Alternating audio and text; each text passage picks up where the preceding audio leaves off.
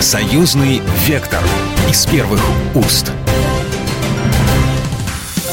Здравствуйте, вы слушаете программу «Союзный вектор». Я Екатерина Шевцова. Напоминаю, что в нашей программе мы обсуждаем самые актуальные, самые важные темы, которые касаются России Беларуси, нашего союзного государства. У нас э, за последний месяц выходило очень много программ, которые касались безопасности нашего союзного государства. Ну, сами понимаете, время такое, и тема нам подбрасывает жизни. Вот одна новость, которая сегодня э, хотелось бы, мне бы хотелось обсудить с нашими экспертами, вернее, две объединить в одну. Э, первая новость звучит вот каким образом. Украинским властям пришлось отложить атаки на территорию России по указанию США. Планировалось это, насколько я понимаю, 24 февраля. Э, по крайней мере, вот Министерство обороны Украины такую дату обозначало, что именно в эти дни э, планировались удары по территории России. И еще одна новость. Киев обратился к Франции за данными, которые позволили бы украинской авиации беспилотниками летать на сверхмалой высоте над Беларусью.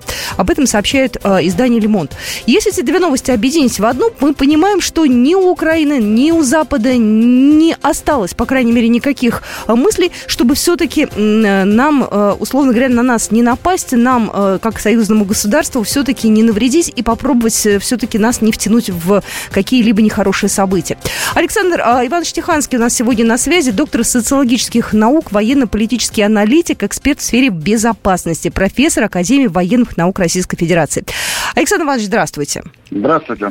Знаете, вот интересно, с одной стороны, Зеленский говорит э, Беларуси, давайте, значит, мы с вами какой-то документ заключим, что никто ни на кого допадать не будет, и при этом они где-то втихаря пытаются какие-то документы, какие-то карты, значит, э, выцепить, чтобы, возможно, каким-то образом э, на Беларусь либо напасть, либо спровоцировать. Вот как это понимать все? Да, да, это интересный вопрос, кстати, о пакта. Запросили пакт о ненападении, как, как Гитлера. Вот. Вопрос в том, что разведывательная активность всего э, западного сообщества с началом э, специальной военной э, операции резко возросла. И на сегодняшний день мы прекрасно понимаем, что все пролеты разведывательной авиации от Калининградской области, от Бел... до Беларуси и потом по Украине – это все, все эти данные передаются э, вооруженным сил Украины. Без этих данных они бы такие точные удары не смогли бы нанести. То, что даже по территории России, то, что они по территории, скажем, освобожденных территорий уже э, в Украине, этого бы не было. На сегодняшний день ВСУшникам показалось, что это мало и они запросили цифровую карту Беларуси. Цифровая карта Беларуси, это, в общем-то, является основой подготовки к боевым действиям. Особенно если эти действия, маневры, реализуются на малых высотах. Дело в том, что в этих картах подробно описывается и рельеф местности, препятствия, даже линии электропередач. Вот. Соответственно, и, а, конечно же, объекты противовоздушной обороны.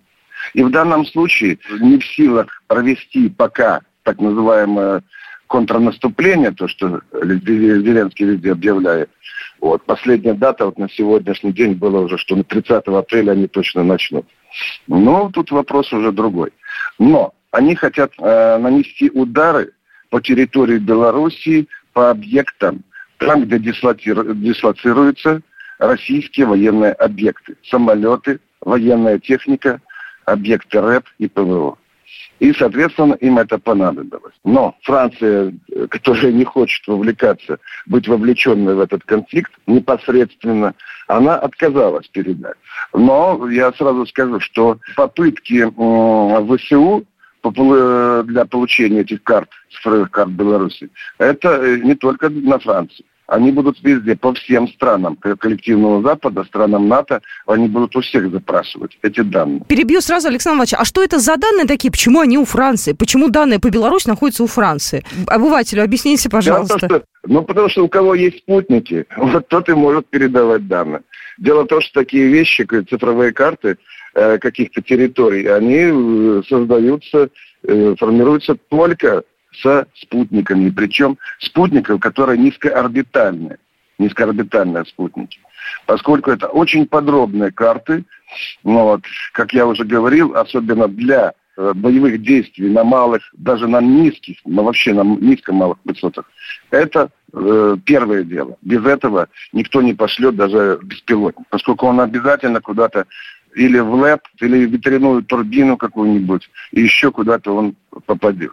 Вот здесь в этом плане вот основное, из-за чего, для чего это нужно и почему к Франции. У Польши нет таких данных. Есть такие данные еще у США таких клиентов, ну, скажем, на перечет, раз, два, три. Вот. Соответственно, самый ближайший был партнер, это Франция. Поэтому Францию запросили. Александр Иванович, сразу встречный вопрос. Смотрите, если, допустим, то есть я, я пытаюсь эту информацию интерпретировать, не может ли это быть взбросом? Потому что, ну, удивительно же, да, что такая секретная, такие секретные данные вдруг появляются в газете «Лемонт». То есть это, это, это как бы, э, чтобы отвлечь, чтобы э, спровоцировать каким-то образом там обывателей или, может быть, даже экспертов, и на самом деле этого нет, потому что об этом даже и не думают. Либо здесь работа такая планомерная, и нам стоит опасаться. Это вы правы. Это второй вариант. Это планомерная, конкретная работа по добыче развединформации и так далее. А тут вопрос уже другой, что против Беларуси, за э, карты Беларуси и так далее. И здесь входит уже другой фактор. Э, фактор вовлеченности именно они постоянно пытаются вовлечь Беларусь в этот конфликт. Мы вот э, заявляли о том, что наше дело э, тылы и фланги, российской группировки. Вот. Но в конфликт мы не входим. Но эти э, вещи постоянно происходят. За последние вот э, даже полгода, я могу сказать, больше 12 террористических и диверсионных актов было, э, попытки были, попытки организовать эти акты на территории Беларуси. Мало того, после того, как Зеленский предложил типа какой-то пакт о ненападении там подписать, тут же на нашу территорию залетает два или три беспилотника тоже развед не ударные, но разведывательные.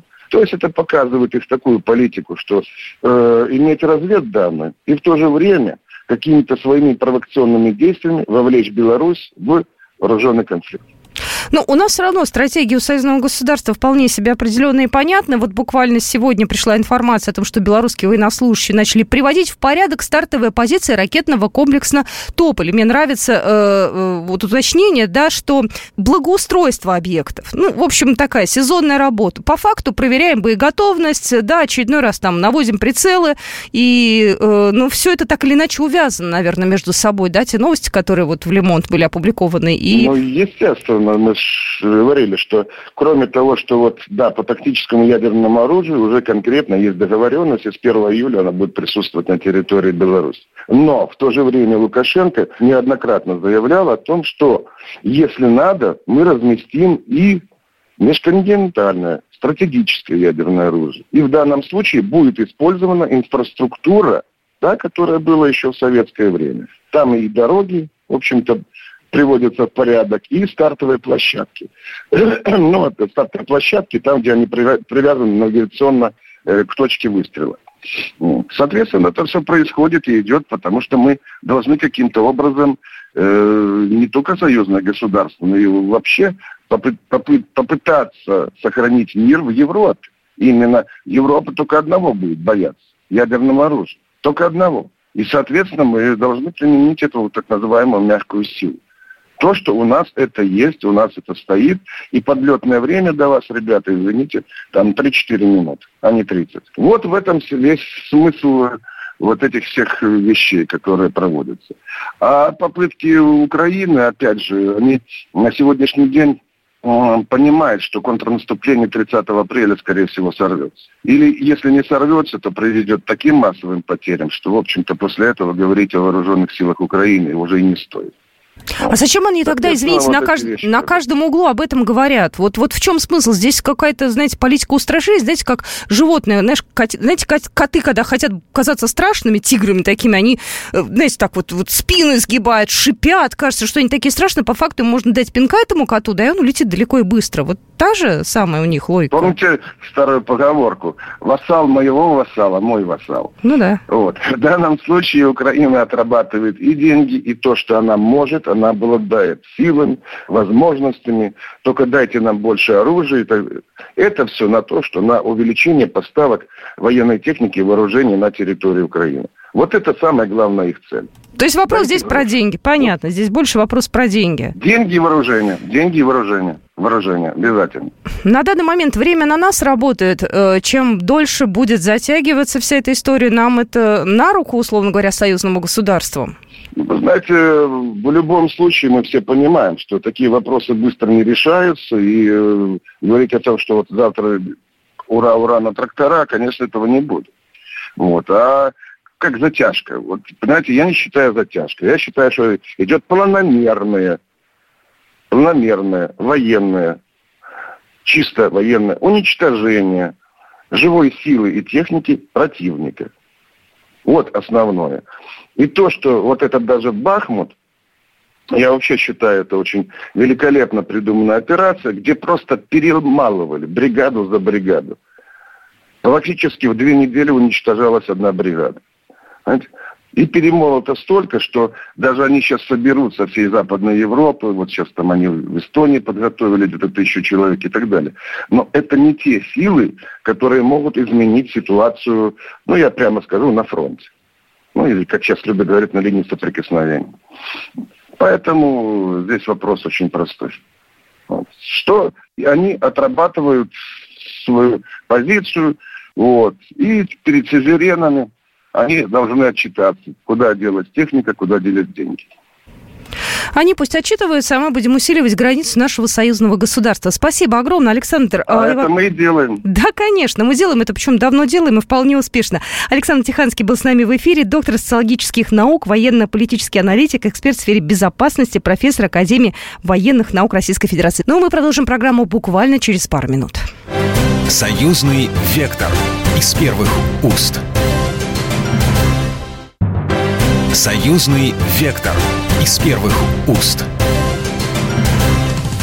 Мы продолжаем программу «Союзный вектор». Я Екатерина Шевцова. Напоминаю, что в нашей программе мы обсуждаем самые актуальные темы, которые касаются России и Беларуси. И сегодня мы говорим о безопасности, о безопасности нашего союзного государства. Напомню, в начале апреля белорусский лидер Александр Лукашенко встретился с главой Минобороны Российской Федерации Сергеем Шойгу. И э, в рамках беседы Лукашенко указал, что западные страны не выполняют договоренности о гарантиях безопасности, которые давались в рамках Будапештского меморандума в обмен на вывод ядерного оружия. Также он констатировал, что Россия должна гарантировать, что будет защищать Беларусь как собственную территорию в случае внешней агрессии. Союзное государство вместе защищать мы будем союзное государство и Беларусь, я имею в виду Россию, как свою страну.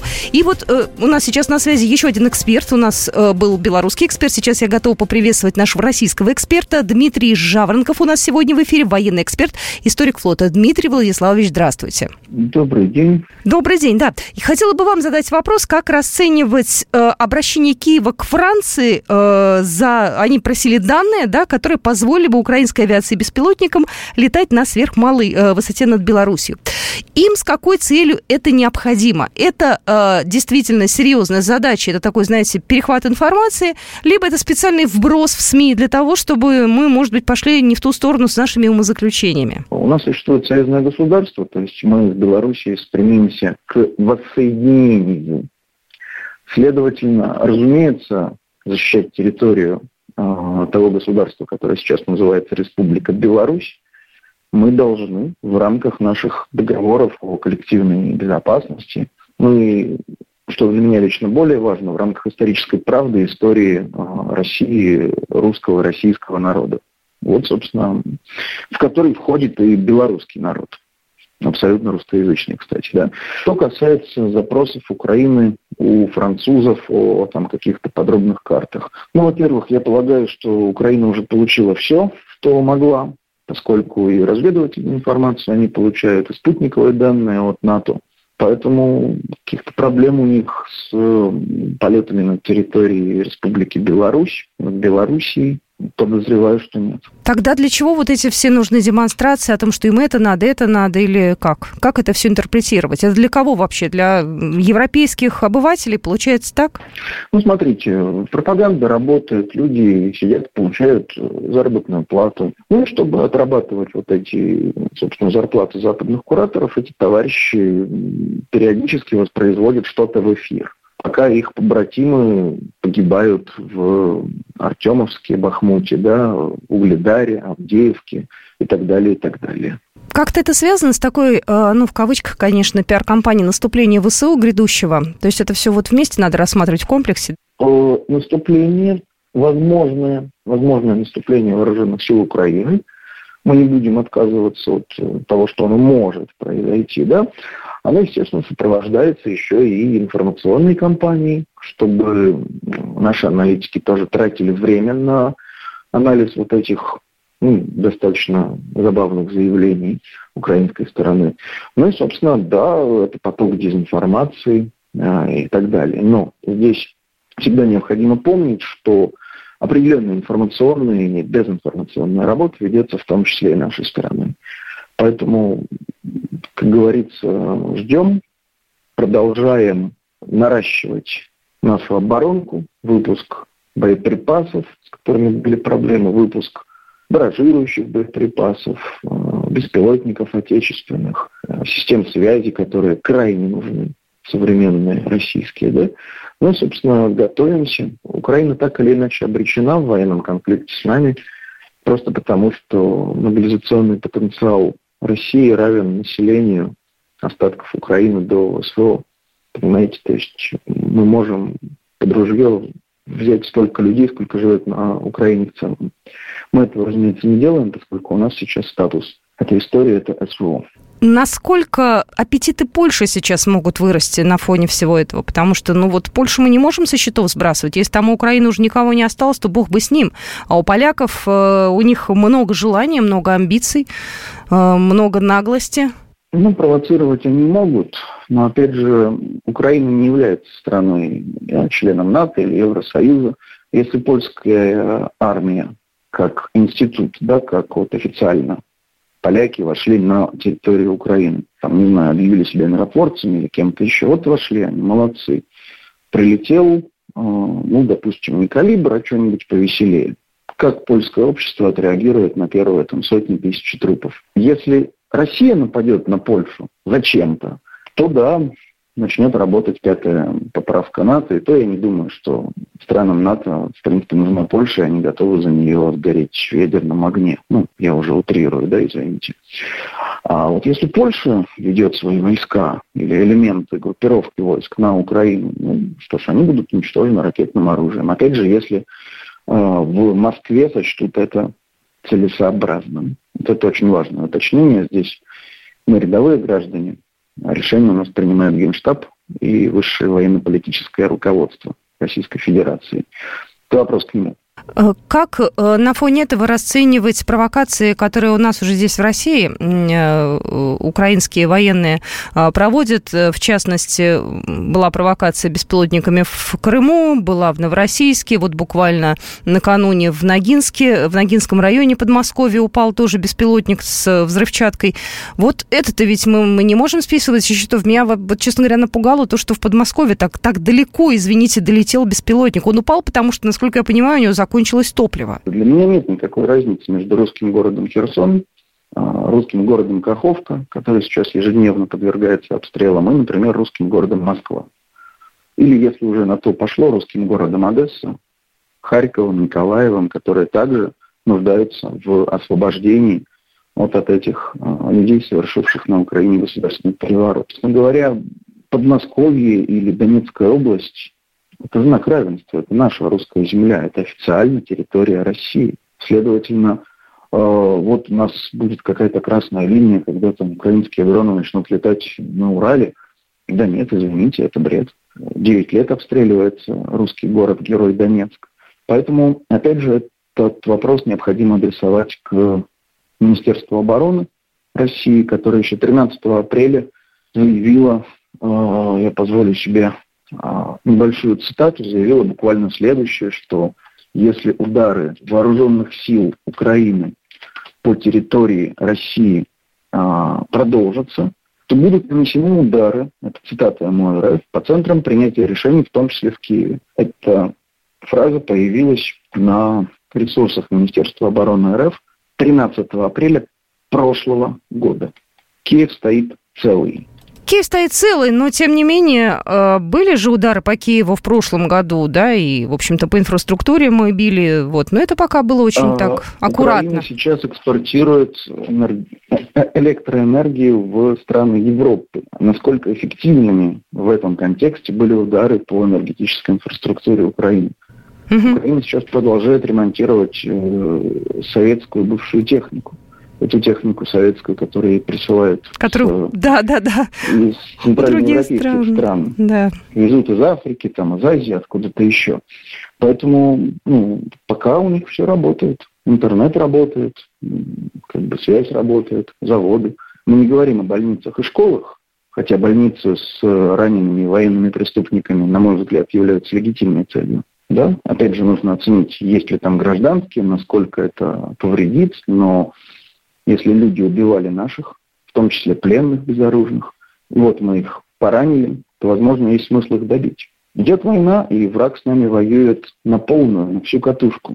Мы же его жалеем, к сожалению. Согласна с вами, к сожалению. Э, последний вопрос. Э, у нас э, впереди День Победы, великий праздник, святой для всех россиян праздник и для белорусов.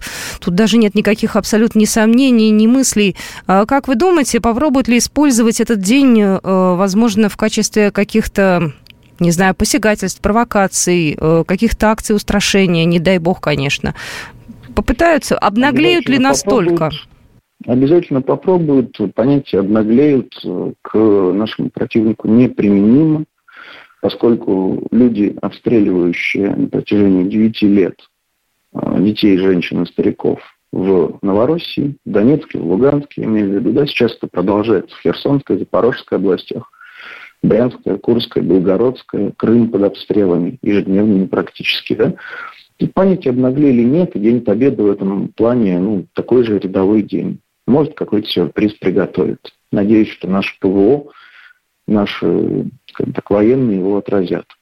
Ну а так в целом, знаете, я встречал прошлый день Победы в Херсонской области, в городе Скадовск. Есть такой маленький русский портовый городок. Угу. И это был, наверное, лучший день Победы в моей жизни, потому что там 20 тысяч населения, где-то чуть больше 10, может быть, 15 тысяч осталось.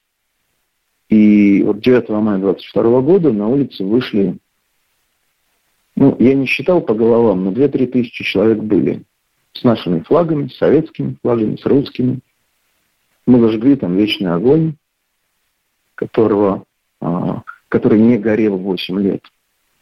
И вот такого единения, такого ощущения а, национальной гордости, советской, русской, российской, я никогда в жизни не ощущал. Там наши люди, мы обязаны их защитить. И речь не только о территории России, которая сейчас официально по закону территория России. Я говорю о территории Белоруссии, о Харьковской, Николаевской, Одесской, Днепропетровской, Черниговской, Сумской, Киевской областях и так далее. Дмитрий Жаворонков был с нами в эфире, военный эксперт, историк флота. С вами была Екатерина Шевцова и программа «Союзный вектор». Берегите себя. До свидания. Программа произведена по заказу телерадиовещательной организации Союзного государства. «Союзный вектор» из первых уст.